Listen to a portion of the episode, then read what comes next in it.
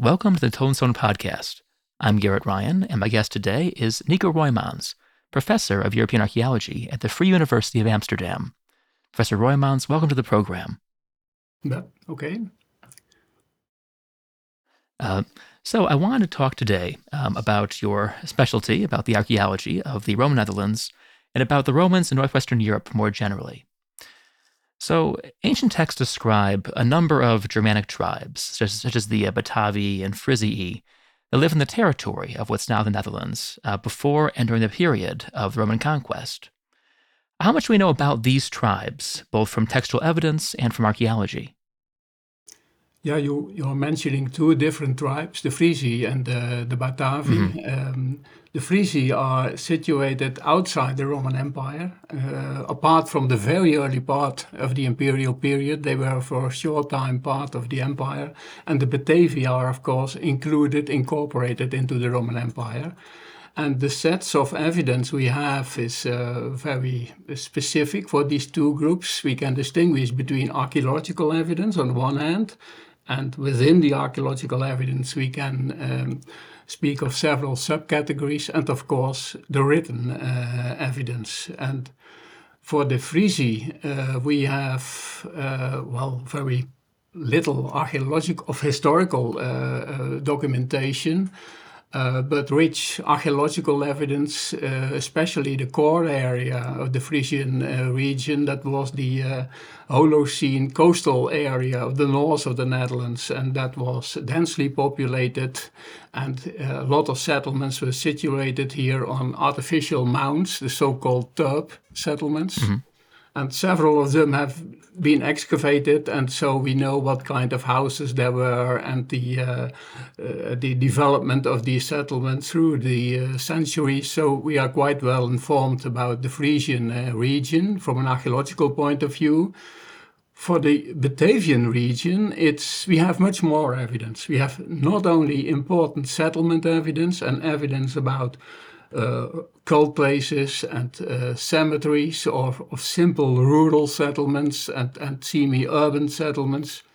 But um, we also have a rich uh, written documentation. On the one hand, that is uh, Tacitus' rich account mm-hmm. of the Batavian revolt of uh, 68, 69 AD, uh, but we also have a lot of epigraphical documentation. We know, for example, um, of over um, 60 Batavian individuals who uh, mention their, or Batavian, their Batavian origin. And they are spread all over the Roman Empire because they were functioning as soldiers. Mm-hmm. Uh, and we apart from that, we also were so lucky for the Batavians that they um, had uh, left um, uh, traces in Vindolanda in, uh, in, in Britain, the Vindolanda writing tablets. Uh, most of the evidence of these writing tablets relates to a period when a Batavian cohort was situated there. So a lot of evidence, different kinds of evidence, and it is, of course, a challenge to combine these different sets of evidence. And I, th- I think we can say that the Batavian area is one of the best documented re uh, regions uh, of the Roman Empire. Uh, so we are very lucky about that. Hmm. That's fascinating. Often the assumption is that the frontiers are less well documented, when of course it's the opposite in many cases, thanks to the soldiers. Um, so during his conquest of Gaul, uh, Caesar led the first Roman army into what is now the Netherlands, where he claimed to have destroyed two migrating tribes, you tell us about the recently discovered evidence for his massacre of these tribes? Yeah, that's um, a long story. We are in the Netherlands in the uh, Holocene river delta of the rivers Maas uh, and Rhine. And there is a lot of dredging going on for decades already. And one byproduct of these dredging operations are archaeological finds that were uh, brought up uh, by dredging uh, boats. And uh, there is often rich archaeological material. And there is one specific spot in the Dutch River area, and that's near the place Kessel in the center of the Dutch River Delta, near the ancient confluence of the Maas River and the, the Rhine River. Where a lot of military equipment uh, was um, uh, discovered in the course of several uh, decades.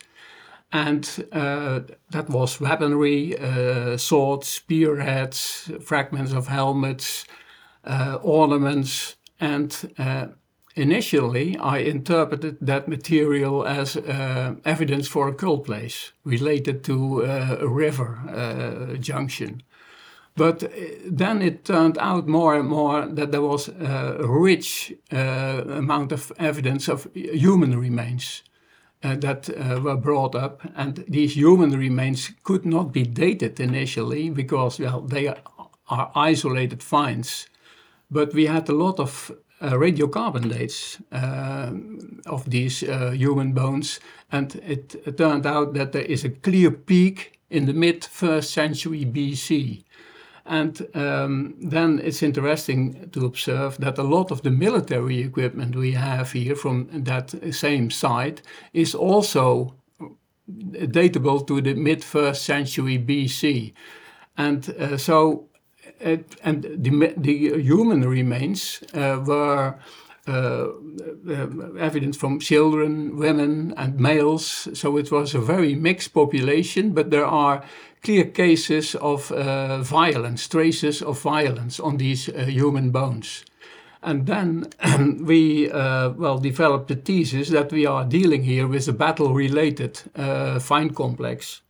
And uh, then we had, of course, the, the historical documentation, because then it turned out that Caesar is describing in great detail a battle um, of two um, against two Germanic groups, the Tencteri and Usipetes, in 55 BC, who asked permission uh, to enter uh, the, um, uh, the Gallic area and settle in northern Gaul. Caesar refused that, and he decided to march against these two Germanic tribes.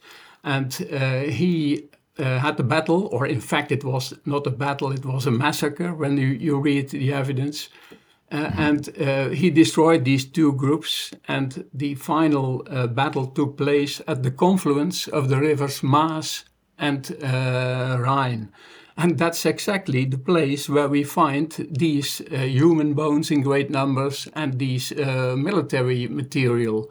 And so that uh, was the basis for the hypothesis that we were dealing here with the um, remains of the battle described by Caesar. Of course, we can never pinpoint and date the archaeological material to exactly that date, 55 BC, but it is quite uh, acceptable that uh, when you have so much material related to um, a, a, battle around the mid first century BC, and then at that place, when such a battle is described here, that you make that uh, conclusion. So that's, uh, in a few words, the, the core of the story of these two tribes. Uh, and it was uh, really a massacre because uh, Caesar, of course, he is exaggerating, but he is describing that uh, the complete population, uh, males, women, children, here were massacred. And um, we also know that these groups were not uh, local in the area. They were coming from the other side of the Rhine, so they were immigrant uh, mm-hmm. tribes. And uh, that's important because we also were able to carry out um, um, isotopic research with these human remains.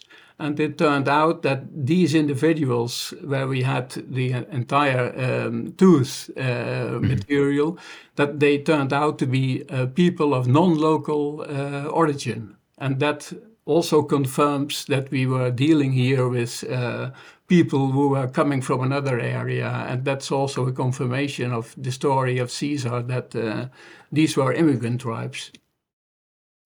Hmm.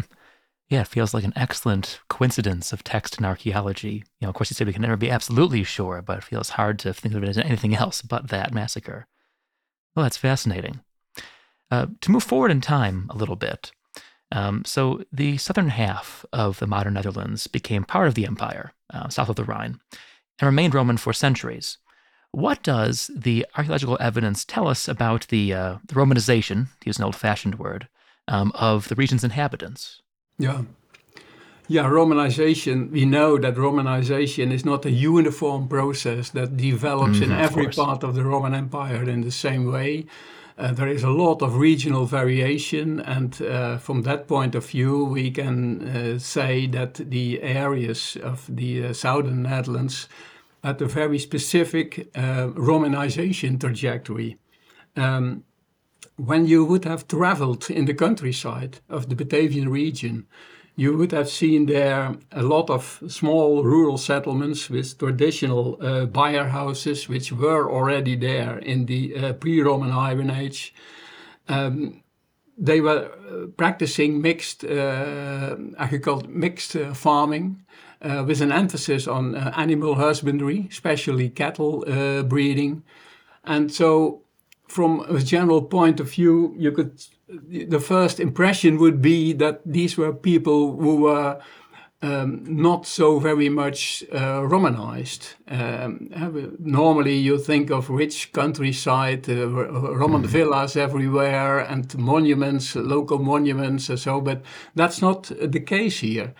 Uh, but uh, it is a pitfall because when you look at the material evidence um, from these rural settlements, there is a lot of uh, military equipment, uh, fragments of Roman military equipment that was, uh, well, uh, preserved at the, in these rural farmsteads.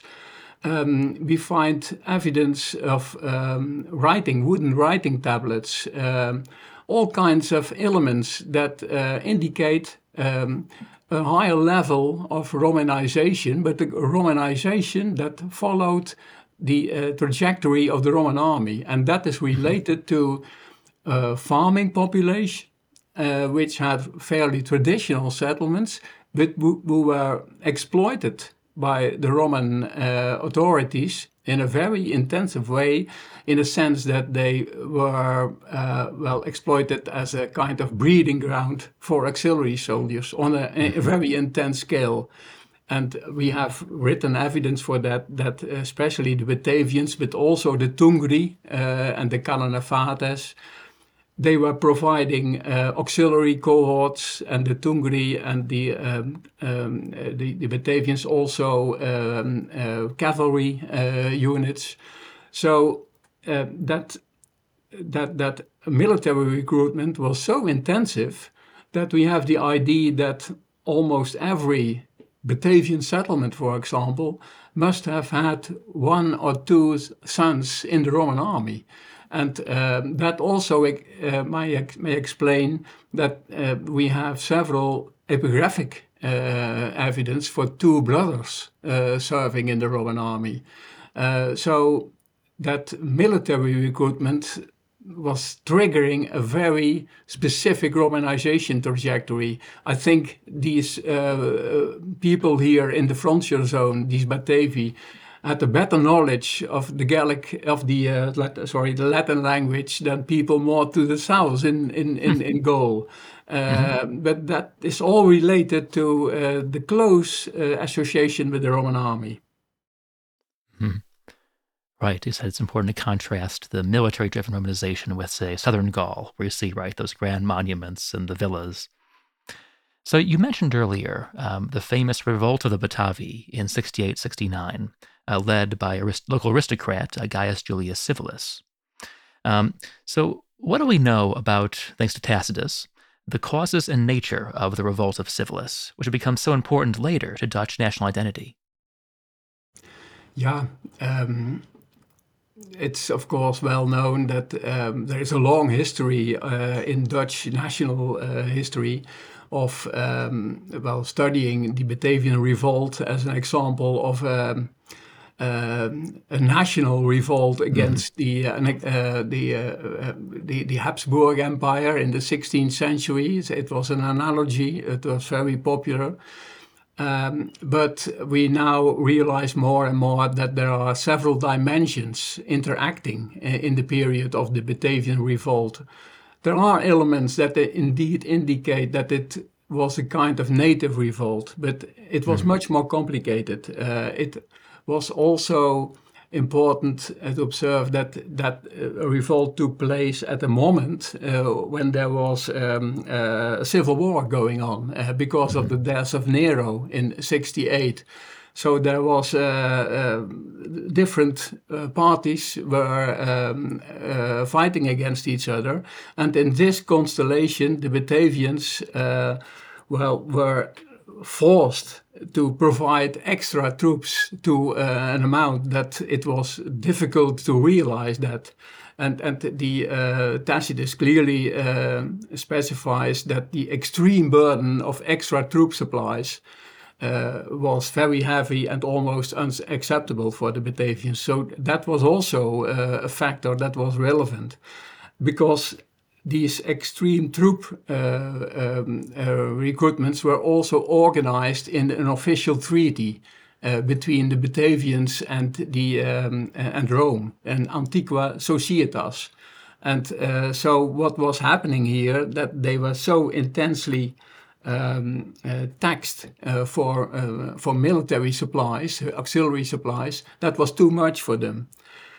And then interesting also is that there may be also a very um, uh, individual element uh, here in play, and that is uh, Civilis' close relationship with uh, Vespasian, which he um, uh, met uh, during their stay in in these both persons in Britain, mm-hmm. and. Um, we know that Vespasian was the winner of the that, that civil war, and I think one reason um, that uh, the Batavians were pardoned uh, for their revolt and uh, were getting uh, permission to continue their old conditions uh, for participating in the Roman Empire was that they uh, took the side of Vespasian and mm-hmm. and and, and cho choose the right party.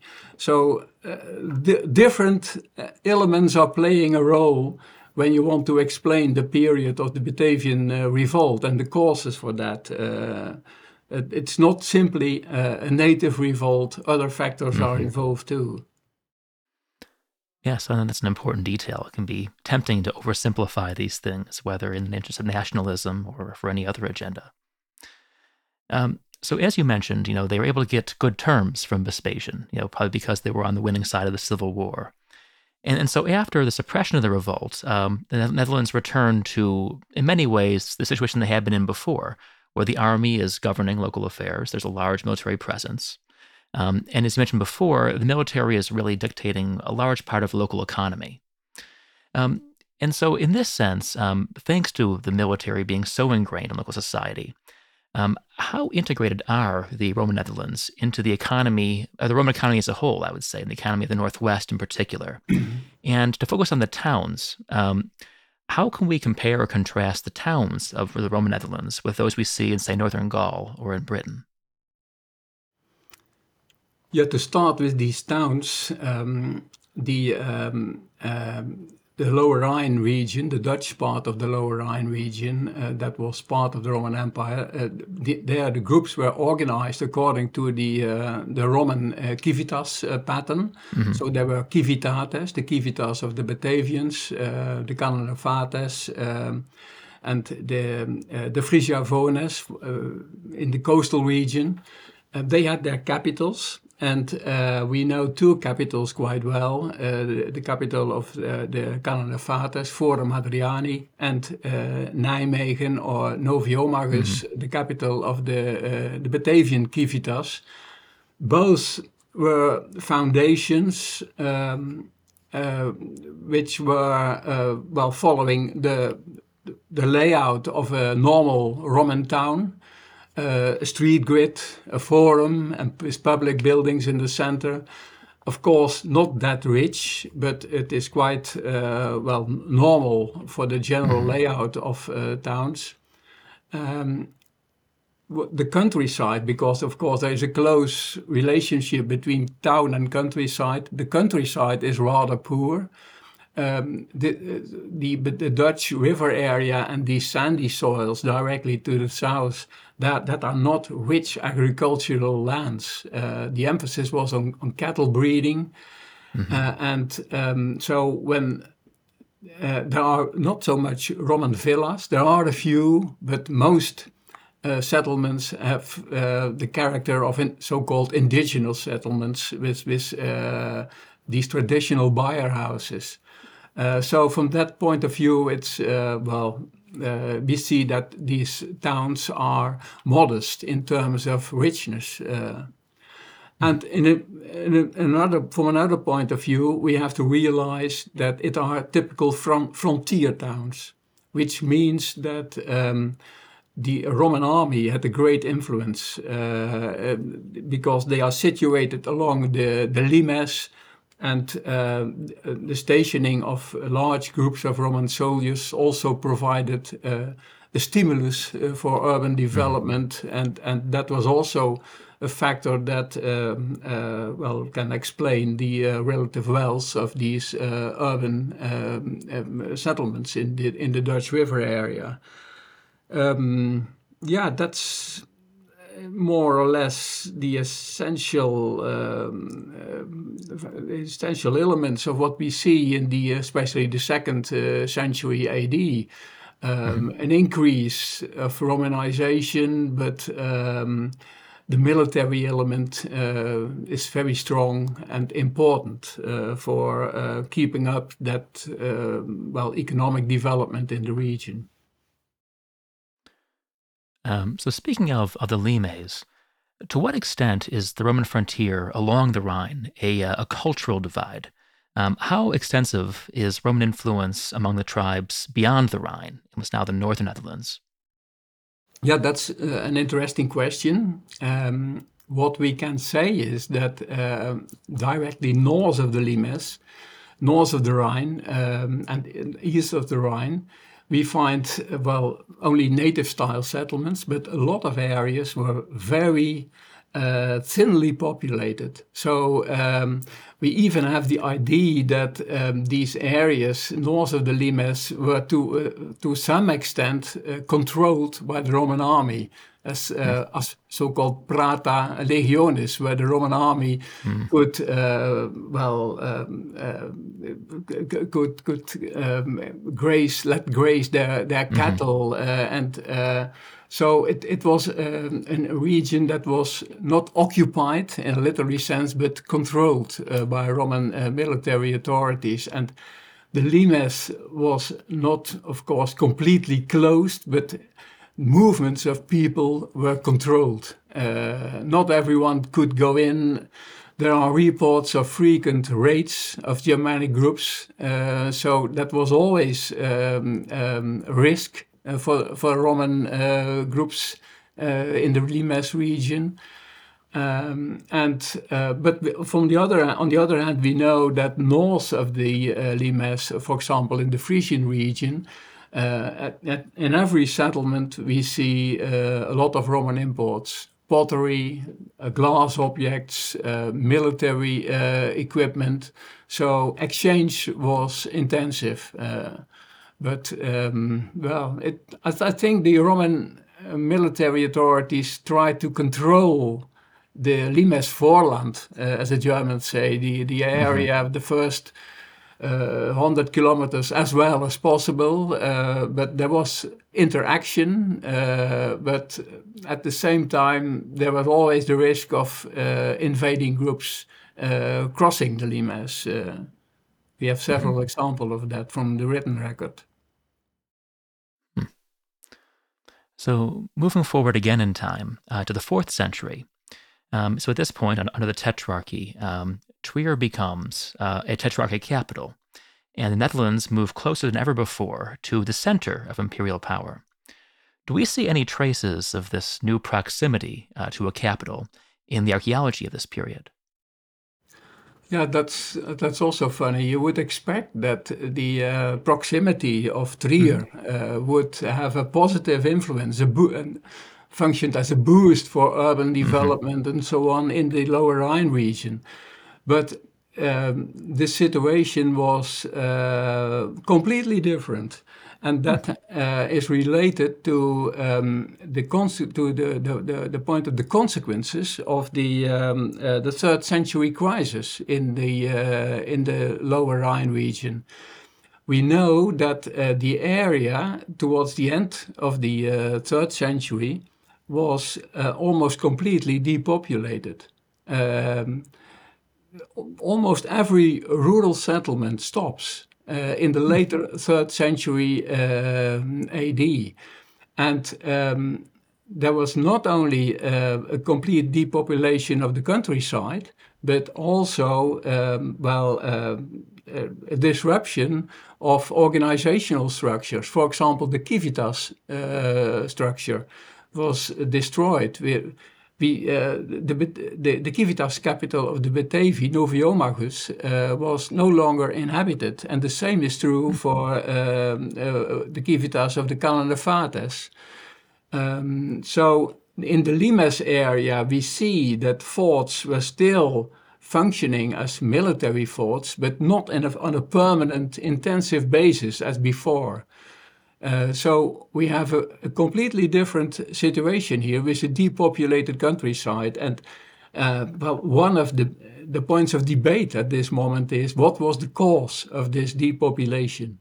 Was it uh, the warfare going on in the um, in the third century crisis? Um, was it uh, were diseases playing a role?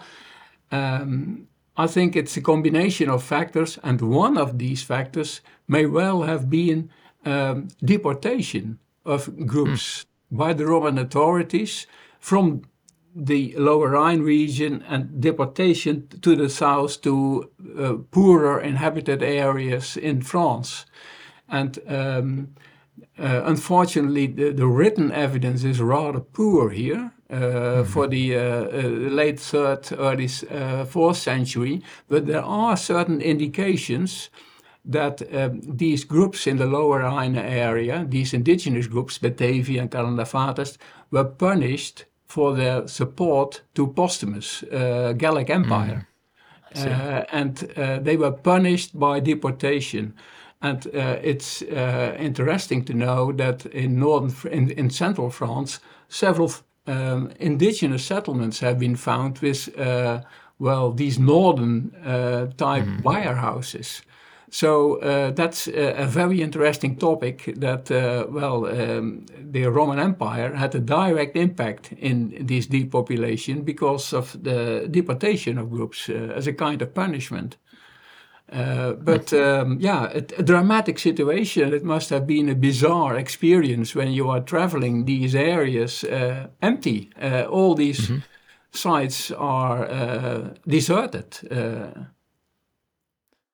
Wow, yeah, that, that is very dramatic, as you say.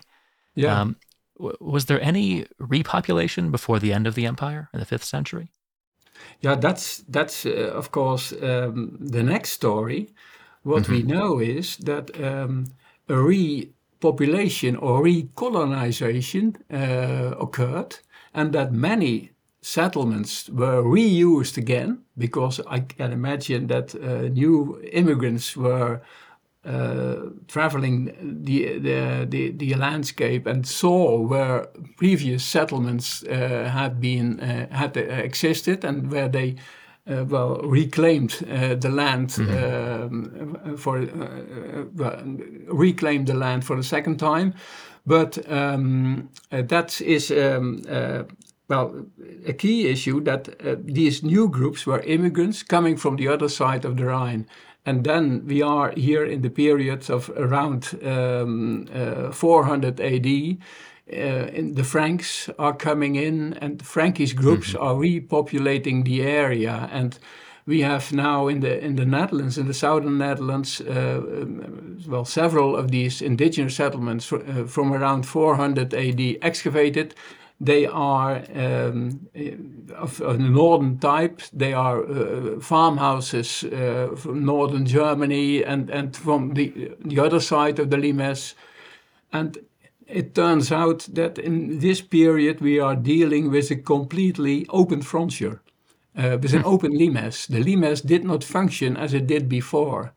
Um, and that can best be demonstrated uh, by um, looking at the distribution map of gold Roman uh, solidi coins.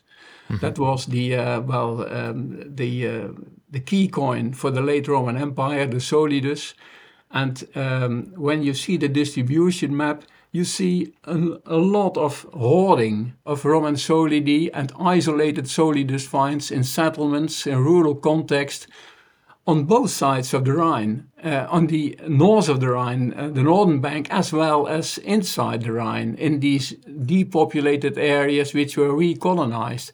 And that demonstrates a very important point that these newcomers, these uh, Frankish newcomers, were having a special position in uh, the Roman uh, Empire because they were used uh, for auxiliary um, service.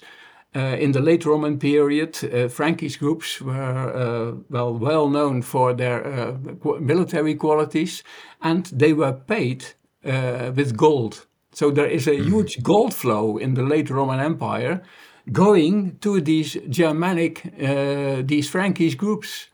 And um, the fact that a lot of gold is found in these settlements and, and, and was hoarded in these areas also shows that these groups were not taxed, uh, as was quite mm-hmm. normal in the Roman Empire, because gold was uh, the, the standard payment. Uh, and from the government, it went to uh, well all kinds, all sectors of society. But taxation was in gold, so there was a kind of gold cycle, uh, but that was not the case with these Frankish groups.